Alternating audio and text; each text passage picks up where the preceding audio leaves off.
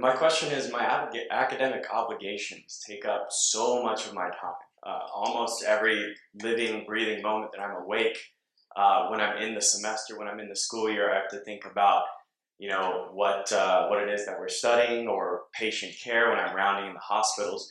So my question is how, and I feel like it to an extent it's limited my spiritual progress because I can't spend time thinking or watching lecture videos. So how uh, how can I find a way to balance my professional academic obligations with um, you know spiritual progress and, and trying to uh, become better at managing that? Sure. A karma yogi is one who does the duties in the service of God, whether it is studies or it is medical practice or anything else. You do it all in the service of God.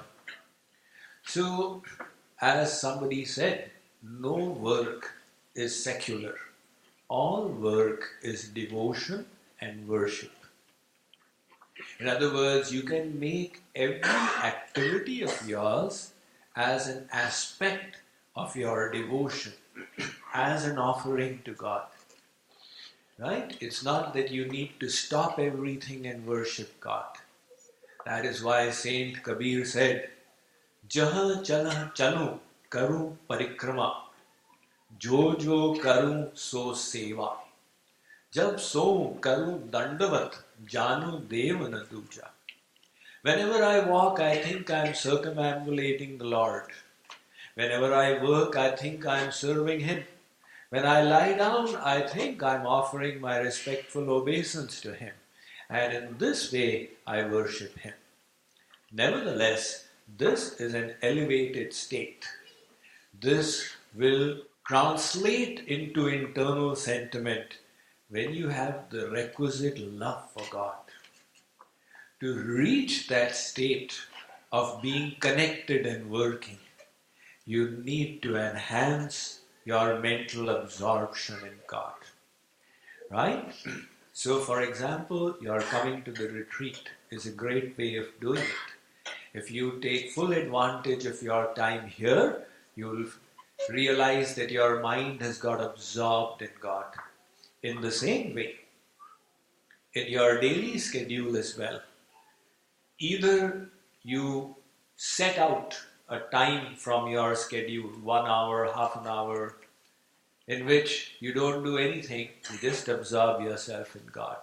And if you find you can't even do that, that's quite possible because in different stages in life you have different priorities.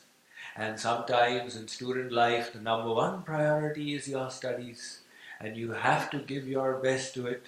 So, never mind the time you take to go to college, to come back, the time you're bathing, etc utilize that time. Alright? Now, when you are bathing, when you are washing yourself, keep your mind absorbed. Kshanasaha kshanaso vidya. Kanasaha kanaso dhanam. That person becomes a scholar who utilizes every moment to accumulate knowledge.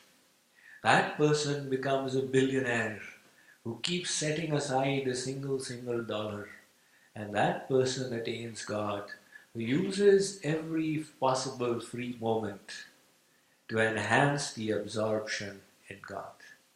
And when your situation in life changes, then you regularize it, sharpen the saw.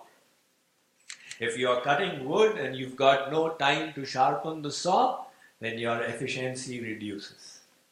Now, if you take out five minutes after cutting one tree, People may think you're wasting five minutes, but actually, by sharpening the saw, you're enhancing your efficiency. In the same way, you have got so much workload on you, but if you could just withdraw for some time and purify your mind, uplift your sentiments, when you come back to your studies, you'll find yourself filled with more inspiration and endowed with greater focus, and you will be able to study even better than before.